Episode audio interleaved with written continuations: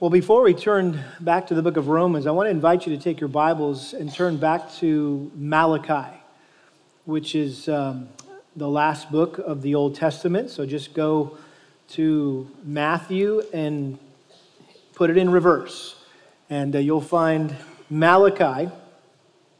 And I want to look particularly at Malachi chapter 3 because, as you know, uh, a couple weeks ago, we made uh, an urgent announcement regarding uh, the church's financial situation and uh, how our expenses were exceeding our uh, giving, and uh, that this was unprecedented in the, in the history of our church. It's never been that way before, and so this is an opportunity for us to evaluate our stewardship and how we are managing God's money as a church, but also how we're managing God's money as individuals and uh, how we can uh, maybe cut back as a church, but how also maybe we could step up as givers. And um, I sent out a follow up letter. Uh, hopefully, most of you got that uh, in the mail. And I uh, had a couple questions, or had a, a couple people have a, uh, ask a question regarding something I said in that letter, and I wanted to make sure it was clear to all of us what I meant by what I said in the last paragraph when I talked about putting God to the test. Because that first sound of that, that didn't sound right. I didn't think we were supposed to put God to the test, right? Well, Malachi chapter 3, verse 8. The prophet says this Will a man rob God? Yet you are robbing me, but you say, How have we robbed you in tithes and offerings? You are cursed with a curse, for you are robbing me, the whole nation of you. And then here it is, verse 10 Bring the whole tithe into the storehouse, so that there may be food in my house. And here it is Test me now in this, says the Lord of hosts, if I will not open for you the windows of heaven and pour out for you a blessing until it overflows. And so there's a couple ways that the phrase testing God is used in Scripture. Most of the time, it's in a negative context where testing God means we're testing his patience. We're seeing how far we can go in our evil before he acts. Well, here, this is in a positive test, uh, context, testing God's provision. In other words, let's see how much we can give and see how much God will bless us as a result. And so, again, we, we should not test God's patience but we should test God's provision. Amen? And that's the intent of what I said in that letter. And I want to just make sure that was clear because it was a question that a number of you asked. And I thought it was a fair question. And I uh, just wanted to make sure that you knew uh, what verse in the Bible I got that from. Okay? And uh, that it is actually biblical. And so, by the way, thank you for your generosity last Sunday. We had a very generous offering, and uh, it was very encouraging. But again, our goal is uh, we, we can't just have one good offering and then sub uh, uh then a week or, or months of subpar offerings. We need to have that be every Sunday like that. And so we're very uh, excited to see as we trust the Lord and test the giving capacity of our body uh, at this in this new season uh, in the life of our church. And so continue to pray. And if you haven't listened to that message that I encourage you to listen to, why why we come to church, part eight. It's all about, um, it's an exposition of uh, 2 Corinthians 8 and 9, which is uh, the best passage in all the Bible about giving and all these principles for giving. And I want to encourage you to listen to that message or read that passage uh, just as you prayerfully consider how God might want you to increase your giving to his work here at this church. Well, having said that, let's turn back to the book of Romans the book of Romans, and we are moving into a new chapter. Romans chapter 8. And I want to read uh, verses 1 through 11. I really was tempted to read the entire chapter because it, it, it is so good and it, and it all kind of goes together. But let's just bite off the first chunk here this morning Romans chapter 8, verses 1 through 11. Paul writes, Therefore, there is now no condemnation for those who are in Christ Jesus. For the law of the Spirit of life in Christ Jesus has set you free from the law of sin and death. For what the law could not do, weak as it was through the flesh, God did, sending his own Son in the likeness of sinful flesh, And as an, as an offering for sin, he condemned sin in the flesh, so that the requirement of the law might be fulfilled in us who do not walk according to the flesh, but according to the Spirit. For those who are according to the flesh set their minds on the things of the flesh, but those who are according to the Spirit, the things of the Spirit. For the mind set on the flesh is death, but the mind set on the Spirit is life and peace because the mindset on the flesh is hostile toward God, for it does not subject itself to the law of God, for it is not even able to do so, and those who are in the flesh cannot please God. However, you are not in the flesh, but in the Spirit, if indeed the Spirit of God dwells in you. But if anyone does not have the Spirit of Christ, he does not belong to him. If Christ is in you, though the body is dead because of sin, yet the Spirit is alive because of righteousness. But if the spirit of him who raised Jesus from the dead dwells in you, he who raised Christ Jesus from the dead will also give life to your mortal bodies through his spirit who dwells in you. Let's pray. God, I ask that your spirit who dwells in us would enlighten us to understand this text and enable us to apply it to our lives. I pray you'd use me as the preacher to make your word understandable and applicable and cause the hearers to be receptive and responsive to your word. We ask all of this for your honor, for your glory. We ask in Jesus' name. Amen. Well, Romans 8 is without a doubt one of the best known and most beloved chapters in the Bible. Some, in fact, have called it the greatest chapter in the Bible. Now, whether that's true or not, it certainly is a great chapter, chock full of some of the greatest truths which are near and dear uh, to the heart of every Christian. Someone described Romans 8 like this If the Bible were a ring and Romans was the jewel in the center of that ring, then chapter 8 would be the sparkling point of that jewel.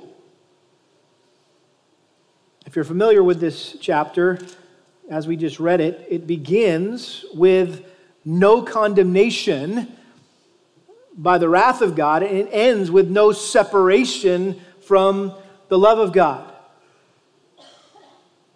Verse 39 Nothing will be able to separate us from the love of God, which is in Christ Jesus our Lord. And so it begins with no condemnation, it ends with no separation, and everywhere in between, it talks about victory over sin. And it confirms the, the precious and powerful realities that believers are liberated from sin and, and are eternally secure in Christ. Us in Christ and Christ in us via the Holy Spirit makes it possible for us to experience a whole new way of life. When a person repents of their sin and receives Jesus as their Lord and Savior, he comes to live inside of them. Specifically, Jesus sends the Holy Spirit, the third member of the Trinity, to live inside of us or to indwell us. And so, this chapter is all about the indwelling ministry of the Holy Spirit, which is a foundational doctrine that every believer must understand if they want to enjoy all the blessings and all the benefits of life in Christ. Now, I imagine that most of you are familiar with the fact that before Christ returned to heaven, he promised his followers that he would send someone to minister to them in his place. You can turn back to John chapter 14. John chapter 14, verse 16, where Jesus made this promise to his disciples. John 14, 16, I'll ask the Father, and he will give you another helper, that he may be with you forever. That is the Spirit of truth, whom the world cannot receive because it does not see him or know him, but you know him because he abides with you and will be in you. And so here we're introduced to this helper, capital H, literally in the Greek, parakletos, or a paraclete, one who comes alongside to help and support. That word Paraclete could also be translated comforter, encourager, strengthener, advisor, counselor, intercessor.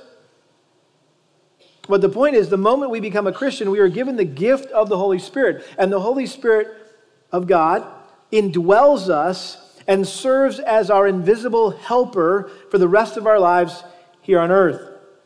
You're probably familiar with the expression um, in 1 Corinthians chapter 3, verse 16 Do you not know that you are a temple of God and that the Spirit of God dwells in you? 1 Corinthians 6, 19. Or do you not know that your body is a temple of the Holy Spirit who is in you, whom you have from God? So it is this permanent, abiding presence of the Holy Spirit that enables us to be and do all that God wants us to be and do. Now, it should come as no surprise to us that one of the primary roles of the Holy Spirit is to help us be what? Holy. I mean, he's not called the Holy Spirit for nothing. But one of his primary role is to sanctify us. Notice 1 Thessalonians chapter 4, verses 3 and 4. For this is the will of God, your sanctification, that is, that you abstain from sexual immorality, that each of you know how to possess his own vessel in sanctification and honor Verse 7 For God has not called us for the purpose of impurity, but in sanctification. So he rejects us as not rejecting man, but the God who gives his Holy Spirit to you. Why does he give you his Holy Spirit? To help you be holy, to be sanctified. In 2 Thessalonians chapter 2 verse 13, Paul says, But we should always give thanks to God for you, brethren, beloved by the Lord, because God has chosen you from the beginning for salvation through sanctification by the Spirit. And then in 2 Corinthians chapter 3, verse 18, he says that, But we all, with unveiled face, beholding as in a mirror the glory of the Lord, are being transformed into the same image from glory to glory so he's describing the sanctification process we're becoming more conformed to the image of Christ, just as from the Lord, the Spirit. And so the Bible makes it clear that one of the primary roles of the Holy Spirit is to make us holy, to sanctify us. And so it's only appropriate for Paul to introduce the subject of the indwelling ministry of the Holy Spirit at this point in his letter to the believers uh, in Rome as he was addressing the topic of what are we in the middle of? Chapter 6, 7, and 8 are all about what? Sanctification. If you didn't remember that, you've got that little outline there. Uh, you could pull out the, the roadmap to Romans, and it'll show you that we are in a section all talking all about sanctification or the spiritual growth process of every Christian. And so he introduces this this idea of the indwelling of the Holy Spirit. Verse 11 But if the Spirit of Him who raised Jesus from the dead dwells in you, he who raised Christ Jesus from the dead will also give life to your mortal bodies through His Spirit who dwells in you.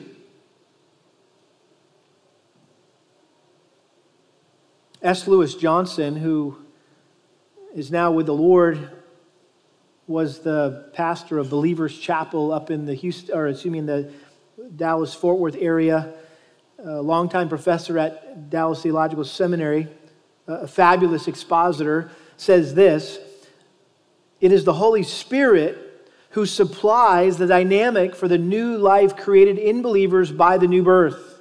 Just as faith in Christ's work is indispensable for our justification, so faith in the power of the Spirit is indispensable for our sanctification.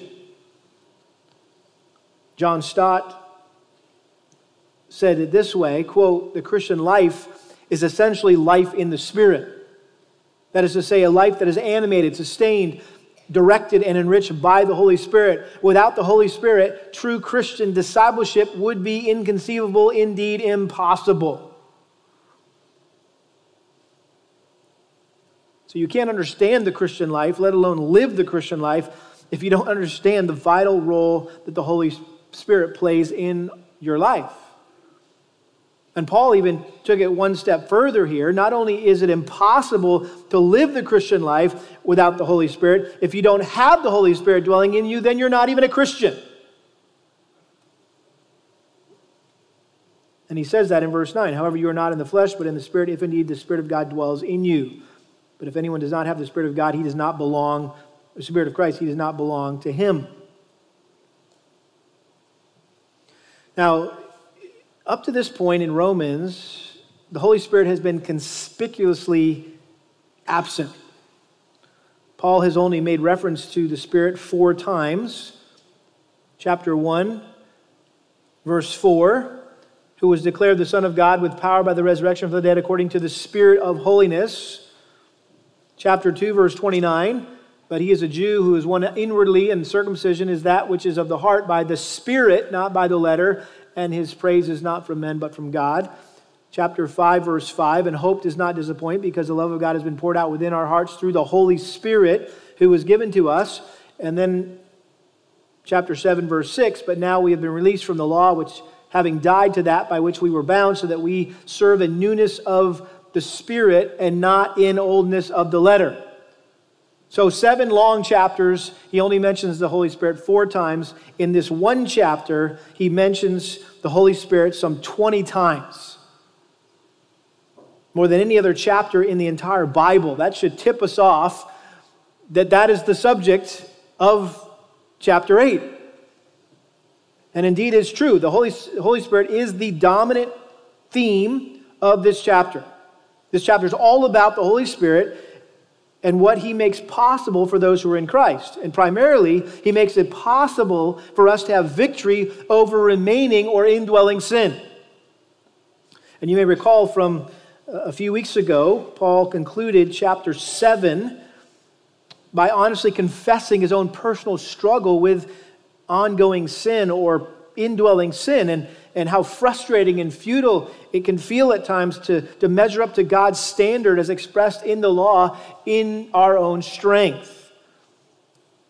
And again, because this is I think, vital to our understanding of chapter 8. I want to reread this quickly with you Romans chapter 7, verse 14. For we know that the law is spiritual, but I am flesh, of flesh, sold into bondage to sin. For what, am I, what I am doing, I do not understand, for I'm not practicing what I would like to do, but I'm doing the very thing I hate. But if I do the very thing I do not want to do, I agree with the law, confessing that the law is good. So now, no longer am I the one doing it, but sin which dwells in me. For I know that nothing good dwells in me, that is, in my flesh. For the willing is present in me, but the doing of the good is not. For the good that I want, I do not do, but the pract- I practice the very evil that I do not want. But if I'm doing the very thing I do not want, I'm no longer the one doing it, but sin which dwells in me. I find then the principle that evil is present in me, and the one who wants to do good. For I joyfully concur with the law of God in the inner man, but I see a different law in the members of my body, waging war against the law of my mind and making me a prisoner of the law of sin which is in my members. Wretched man that I am, who will set me free from this body of death? Thanks be to God through Jesus Christ our Lord. So then, on the one hand, I myself with my mind am serving the law of God, but on the other, with my flesh, the law of sin. And we said that this was Paul sounding very much like a spiritual Dr. Jekyll and Mr. Hyde.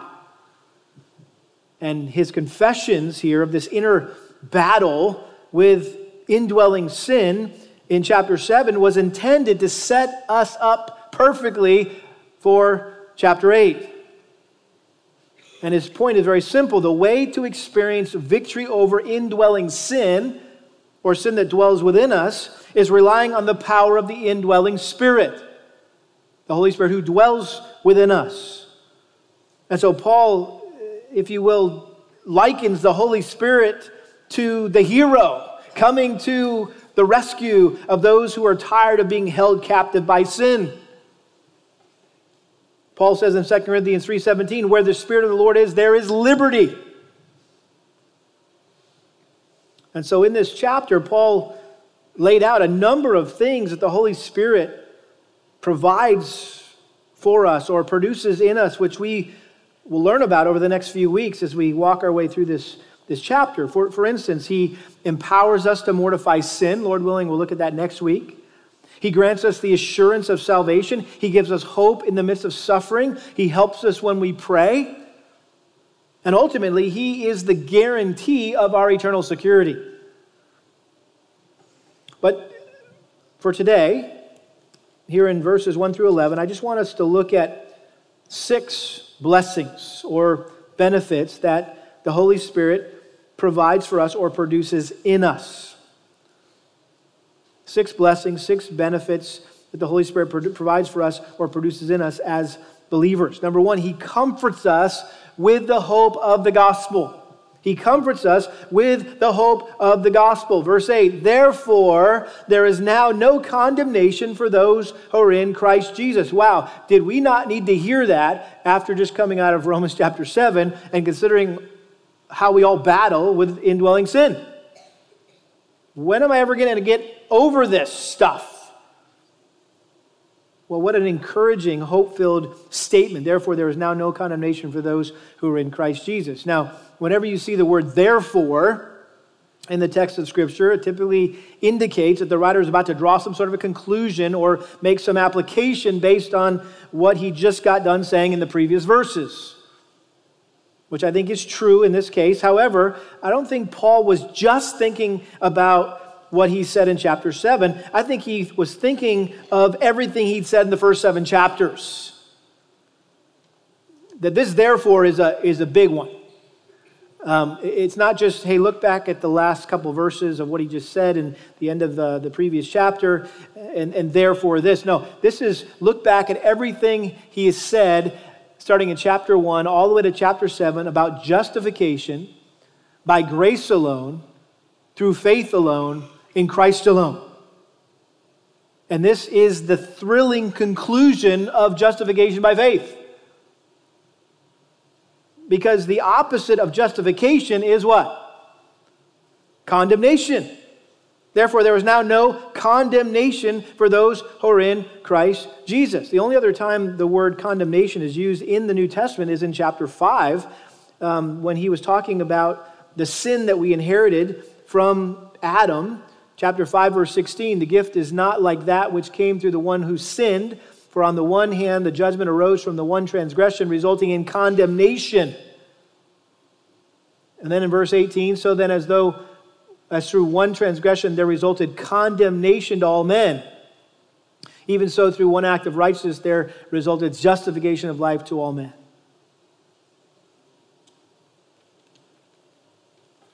And so Paul, again, is, is, is picking up some, some threads um, of thought that he's been talking about for seven chapters now. And he's saying this if, if we've been justified or declared righteous before God, we are no longer considered guilty before God, then we cannot and will not ever be punished for our sin by being condemned to death and hell for all eternity. That's what he means by there is now no condemnation for those who are in Christ Jesus. I mean, that is the ultimate hope of the gospel, is it not? And it's the Holy Spirit who, who loves to remind us of that and comfort us with that, particularly when we're battling self condemnation. Anybody struggle with self condemnation? You, you, you live guilt ridden you, you feel guilty for sins that maybe you've committed in the past. Well, as we're about to see here in verse 3, Christ was condemned by God on the cross. He was punished in our place for every sin we ever committed or ever will commit. In other words, the penalty for our sin has been paid for once and for all. And so, consequently, God cannot and will not hold any of our sins, past, present, or future, against us. You familiar with the legal term double jeopardy? That you can't be punished for the same crime twice? The point is, Christ was already punished for our crime. And it would be unjust for God to punish us a second time for the same crime. What's more is Christ's righteousness has been imputed or credited to us, our spiritual account, and no sin that we ever commit can reverse that divine legal transaction. So if you're a Christian, you will never be condemned to hell for your sin. There is now no condemnation for those who are in Christ Jesus. Now, that doesn't mean that you may not suffer the consequences of your sin or be disciplined by God for your sin. Galatians 6, 6 7 says that, that, that God is not mocked. A man, what? Reaps what he sows. And then, of course, there's that great section in Hebrews, Hebrews chapter 12, that talks about how God disciplines those children that he loves. For those whom the Lord loves, he disciplines and scourges every son whom he receives. And so it's not like, well, I can just go off and do anything I want now because I will never face any kind of condemnation. Well, condemnation and consequences are two different things. And uh, we still need to live in light of God wanting us to not sin and please Him with our lives. But the good news of the gospel is this that when we confess our sin, God is faithful and just to what? To forgive us our sin, and not just our sin, but even the guilt of our sin. I love that uh, David prayed in Psalm 32 5, the blessedness of forgiveness. This was after he had committed adultery and murder, and he had finally, after covering his sin for over a year, um, he finally confessed it, and it says that God forgave even the guilt of his sin. In other words, there's no need for you to harbor any guilt or shame for sins that you've confessed and for which you've been forgiven.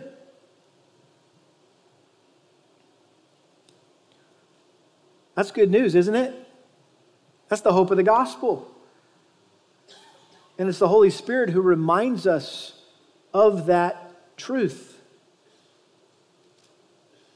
In fact, this statement in verse 1 really serves as the foundation for what Paul will say later in this chapter. Look at the end of the chapter, verse 31. What then shall we say to these things? If God is for us, who is against us?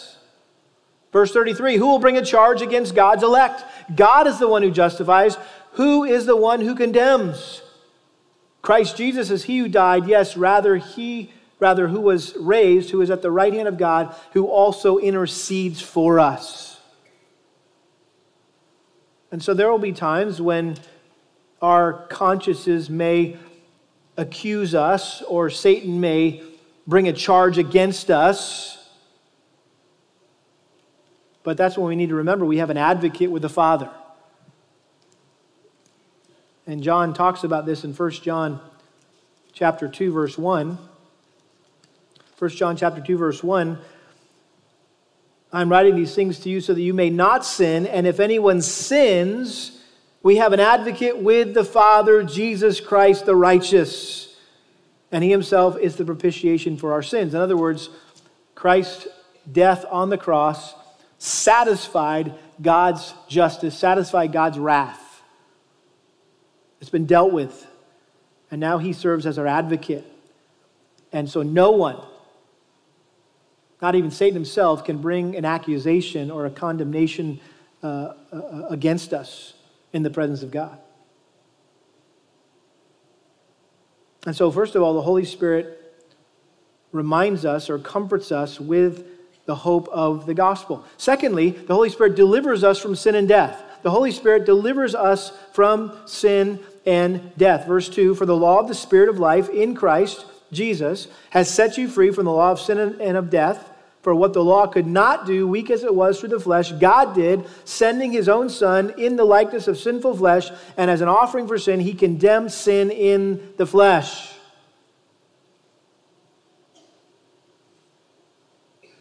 So, this law of the spirit of life, or excuse me, the, the law of sin and death, is what Paul just got done describing in chapter 7, which was a culmination of everything we've learned so far here that, that we are all sinners, and sin produces or results in death, being separated from God forever in hell. For what? We all, all sinned and fall short of the glory of God. The wages of sin is death. Romans 3.23, Romans 6.23. But he says, those who are in Christ, notice, for the law of the Spirit of life in Christ Jesus has set you free from the law of sin and of death. That phrase, in Christ, is fundamental to Paul's entire theology. He mentioned it all over in his epistles, all in all of his letters. But it simply means being united with Christ in his death, burial, and resurrection. And in this case, because we've been united with Christ in his death, burial, and resurrection, we learned about that in chapter 6, we have been released from bondage to sin and its penalty of death. He says, For what the flesh could not do, weak as it was through the flesh, in other words, the law could never get people to fulfill its requirements. It could only condemn people, it couldn't save people. And the trouble was not with the law. It's not that the law is bad or deficient. We, we, we um, learned that in chapter 7. Paul was making sure that uh, the Jews that he was writing to uh, in the church in Rome didn't uh, accuse him of being antinomian or anti law. He said, no, the law is a good thing. The problem was with us our fallen humanity. We had no strength or ability to obey the law. All it did was tell us what to do, but it gave us no power or strength to do it. And so, what the law could not do and what our flesh could not do, notice verse 3, God did. And how did he do it? He did it by sending Jesus to earth to become a man and offer himself as a sacrifice for mankind's sins. Now, notice the phrase there sending his own son in the likeness of sinful flesh. I think Paul carefully chose that phrase to clarify that Jesus actually became a real man, but at the same time, he didn't have a sin nature like us we know the Bible is very clear that while Jesus was tempted in all ways, like us, he was yet without sin. Uh, 1 Peter chapter 2, verse 22, who committed no sin, nor was any deceit found in his mouth. 1 John 3, 5. You know that he appeared in order to take away sins, and in him there is no sin. So Paul wanted to make it clear hey, he was a real man. But he didn't have that sinful bent or that sinful nature that all of us have. And it says he condemns sin in the flesh. There at the end of verse 3. In other words, the sinless Son of God bore God's condemnation for our sin in his body on the cross. And he died not just for what we've done, but for who we are. 2 Corinthians 5:21 says that he who had no sin became sin for us so that we might become the righteous of God. So the Holy Spirit delivers us from sin and death. Thirdly, the Holy Spirit enables us to obey God's law. He enables us to obey God's law. Notice verse 4 so that the requirement of the law might be fulfilled in us who do not walk according to the flesh, but according to the Spirit. And we mentioned this in previous messages that Jesus not only died to pay the penalty for us breaking the law, right? We deserve to die and be punished because we broke God's law. But not only did he die to pay the penalty for us breaking the law, but he also lived to keep or fulfill the law on our behalf. And so this is referred to as the active obedience of Christ and the passive obedience of Christ, right? The passive obedience was him dying on the cross. The active obedience was him living his life in our place. So he not only died our death on the cross, he lived our life in our place. There's a reason why Jesus didn't just show up on a Friday night, right? Just, just, just quick trip from heaven to earth, Friday night, gets crucified, spends a few days in the grave, and then resurrection goes back to heaven. Why? Because there was part of his ministry was to fulfill the law in our place.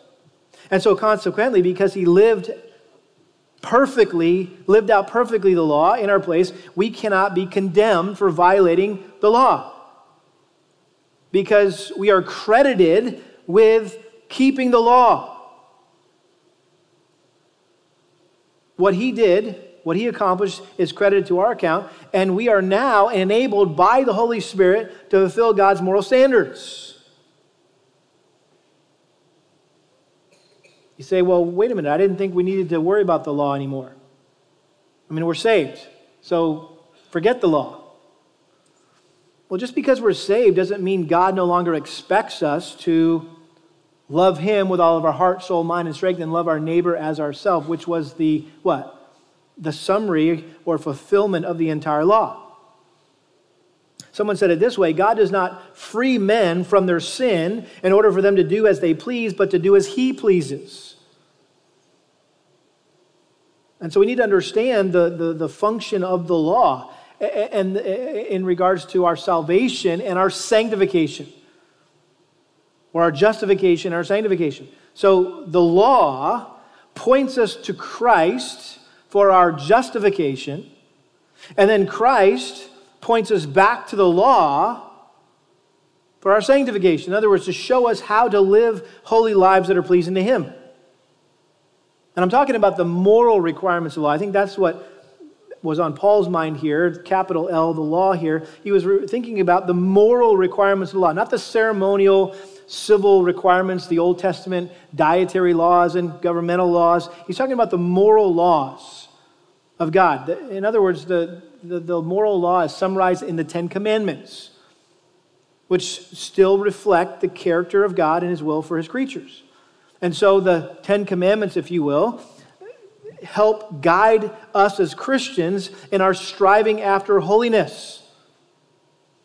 And so once we get saved, we would we, we should no longer feel condemned by the law, but rather we should feel compelled to keep the law, not to earn a right standing before God, but out of love for Christ and in the power of the Holy Spirit who lives in us. This is not something that we do in our own strength, but we do it by walking according to the Spirit. That phrase walk there, walking according to the Spirit. The walk refers to our the way we live our lives, our lifestyle. It's the habits of acting and talking and thinking that characterize our lives. And so, just to summarize, really, verses 2, 3, and 4, the provision for our deliverance from the power of sin is through the death of Christ.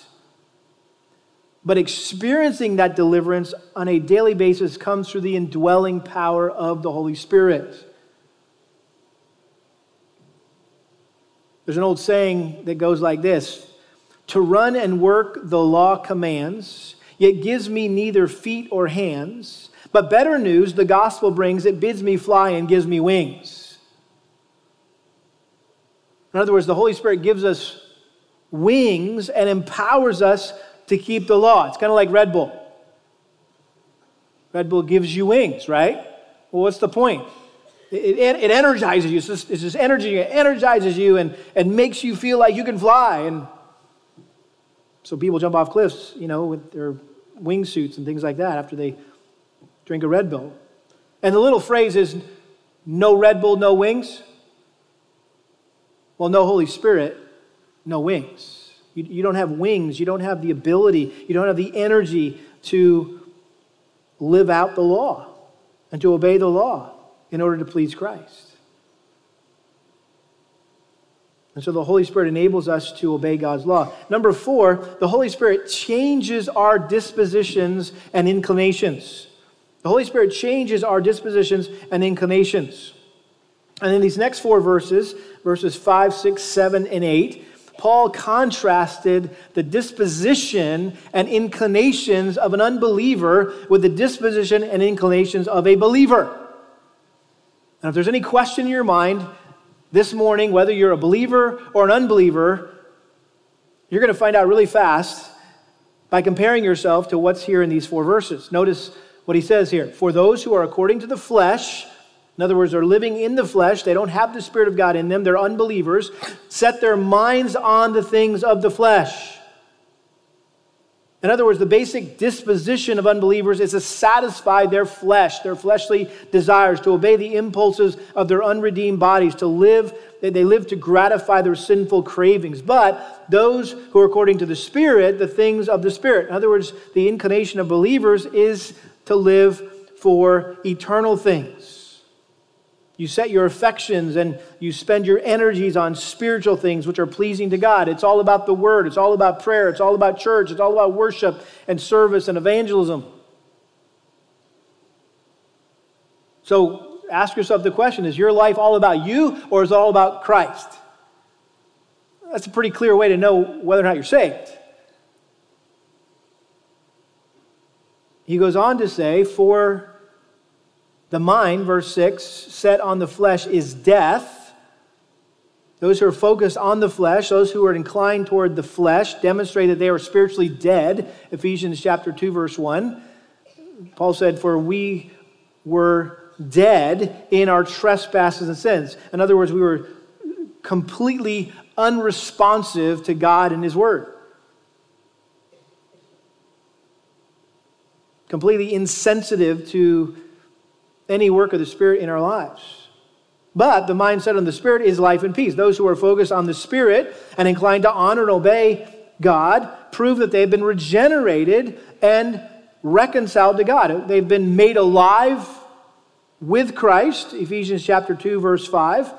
Those of us who are dead in our trespasses have been made alive with Christ. Romans 5 1, you could just turn back a page. Therefore, having been justified by faith, we have peace with God through our Lord Jesus Christ. So if you're a Christian, you're a believer, you, you, you have peace with God. You've been reconciled to God. But notice verse 7 because the mind set on the flesh is hostile toward God.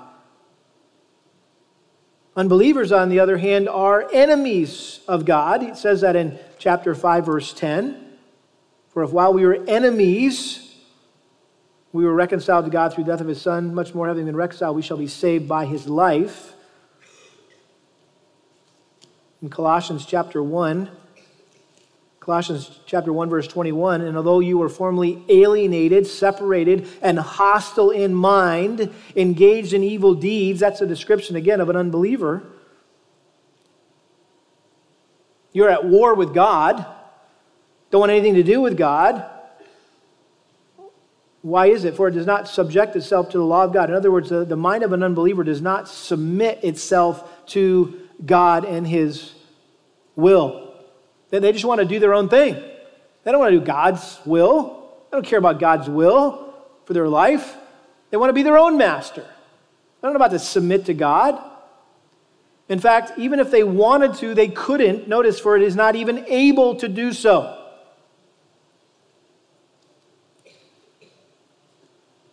So an unbeliever is in a pickle, and particularly because they don't have the Holy Spirit in them.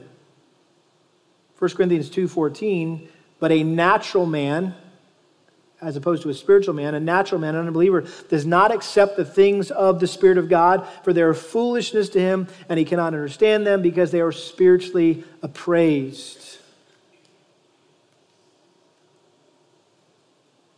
And as a result, those who are in the flesh cannot please God. There's absolutely nothing that an unbeliever can do to please God, no matter how religious or moral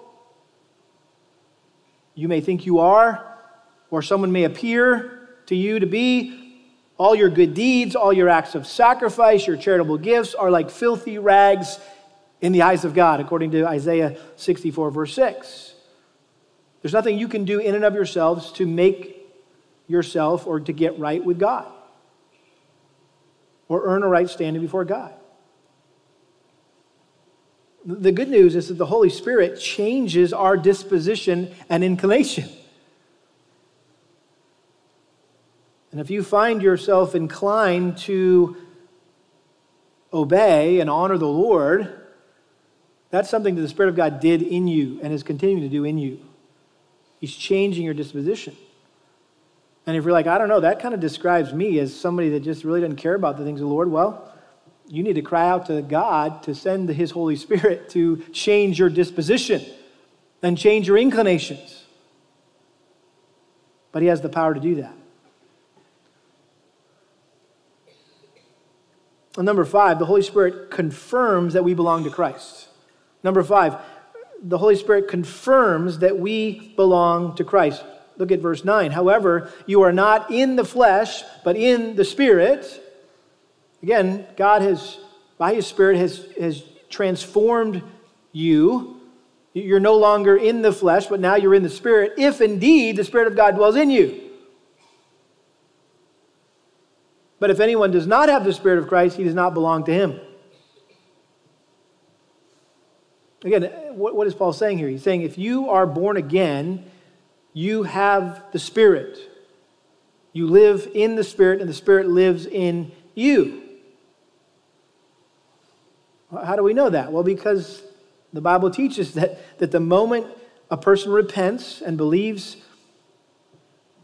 in Christ, the Holy Spirit takes up residence in our life and begins producing the fruit of repentance in our lives. And you're saying, well, what does that look like? Well, Galatians 5 22 and 23, the classic text about the fruit of the Spirit. And the fruit of the Spirit is what? Love, joy, peace, patience, kindness, goodness. I was getting mixed up at the end there. Ends with self control, I know that. Right? These are the things, right, that, that the Holy Spirit should be uh, producing in your life. And so these are the things that you look for that give you confidence, evidence, confidence that, that you are truly saved. And if you don't see these fruits being produced in you, it's a pretty simple conclusion. That means the Spirit of God's not in you. Because in order for those things to be a reality in your life, you must have the Spirit of God in you. I was talking to somebody one time who was really wrestling with whether or not they were saved and doubting their salvation. And I said, hey, listen, let's just be simple here. Do you see the fruit of the Spirit in your life? No? Well, then that means the Spirit of God isn't in you and you're not saved. That, that's a good conclusion to draw. That's helpful. Instead of sitting on the fence and trying to wonder, oh, I'm not sure. And, and it was like this, this individual was beating themselves up because they weren't, you know, being who God wanted them to be and they were trying really hard to do the right thing. And, and, and I was like, hey, the, stop beating yourself up. The reason why you can't do all those things is because you can't do all those things. you, you're, you're proving that you lack what you need, and that is the Holy Spirit in you. So get saved. Repent and believe, right? And then you'll have the Holy Spirit who will empower you and enable you to do, to live the life that you're trying so hard to live in your own strength. He says, if anyone does not have the Spirit of Christ, he does not belong to him. So, uh, in other words, the indwelling presence of the Holy Spirit is the distinguishing mark of a Christian. How do you know who's saved and who's not saved? Who has the Holy Spirit in them? James Montgomery Boice said this If we are not living a new life in the power of the indwelling Holy Spirit, it is not simply that we are unfulfilled or defeated Christians. He says we're not Christians at all. Many of us are not living by the Spirit. Many of us who are not living by the Spirit need to awaken to the fact that we're not truly Christians. It's essentially what I was trying to help that individual understand. John MacArthur writes this The person who gives no evidence of the presence, power, and fruit of God's Spirit in his life has no legitimate claim to Christ as Savior and Lord. The person who demonstrates no desire for the things of God and has no inclination to avoid sin or passion to please God is not indwelt by the Holy Spirit and does, thus does not belong to Christ. Again, do you demonstrate a desire for the things of God?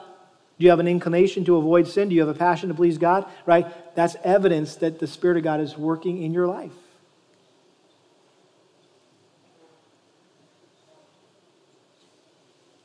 Lastly, number six, the Holy Spirit animates and resurrects our mortal bodies. The Holy Spirit animates and resurrects our mortal bodies. Verse 10 If Christ is in you, through the bo- though the body is dead because of sin, yet the spirit is alive because of righteousness. Even though the effects of sin are at work in our bodies, and we will ultimately die, as a result of sin, unless the Lord returns first, right? We're, we're all dying right now. Why? Because we're sinners, and it's, it's the effects of sin on our world and on our bodies. Yet, we are spiritually alive due to Christ's imputed righteousness.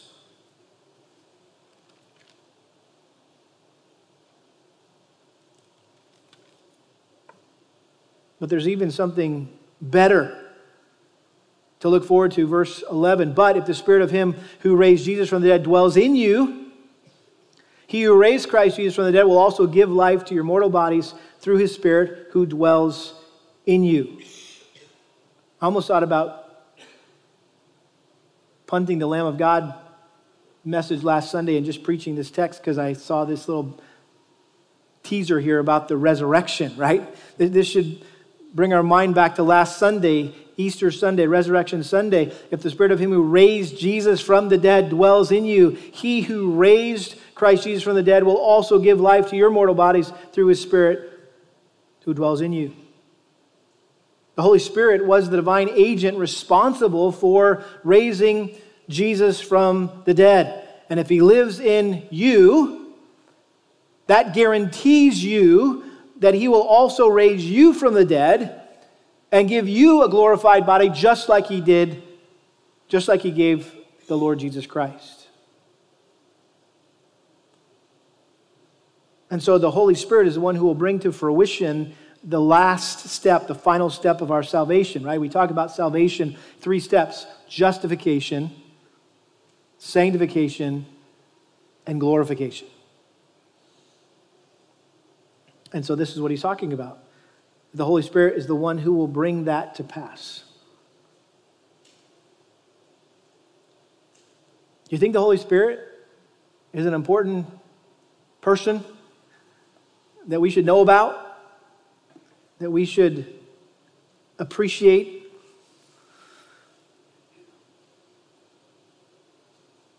You may have noticed as we went through these first 11 verses, there wasn't a whole lot of exhortation. There wasn't a whole lot of commands. There wasn't a whole lot of me saying, hey, now you got to do this, and now you got to do this, and you got to do this, and you got to do this. All verses 1 through 11 is in what's called the indicative mood, as opposed to the imperative mood or tense. In other words, it was instruction. This is instruction. It's not exhortation, it's instruction. In other words, Paul began this chapter by simply explaining doctrinal truths about the Holy Spirit that are crucial for us to know as Christians. There's nothing for us to do, there's no commands to obey.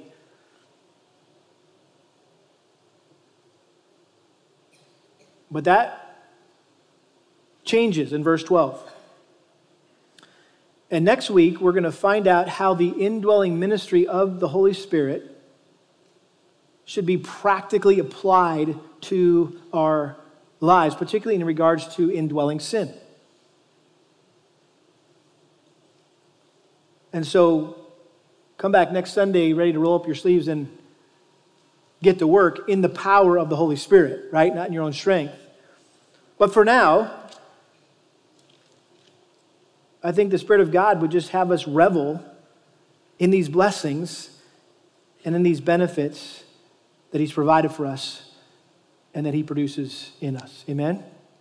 Let's pray. Father, thank you for your word and how sometimes it's just good to just be instructed and not necessarily exhorted or commanded to do anything, but just to, to sit and to learn and to, to soak in truth and to be equipped, Father, with the knowledge that, that we need to have. To, to know what we need to know so we can be who you want us to be. And so, thank you for this refreshing uh, section of Romans. And I pray as we transition next week into uh, what we need to do about it, uh, Lord, that you would help us to do all that we do, uh, not in our own strength, but in the strength that you provide us by the Spirit, by your Spirit who lives within us. I pray you'd bless the discussions that go on today and later this week um, um, regarding this message and this text, and uh, that uh, even as we seek to uh, apply it and meditate on it and apply it, Lord, that you would use uh, one another to help us to really uh, put this deep into our minds and our hearts so it can work its way out in our lives, we ask. In Jesus' name, amen.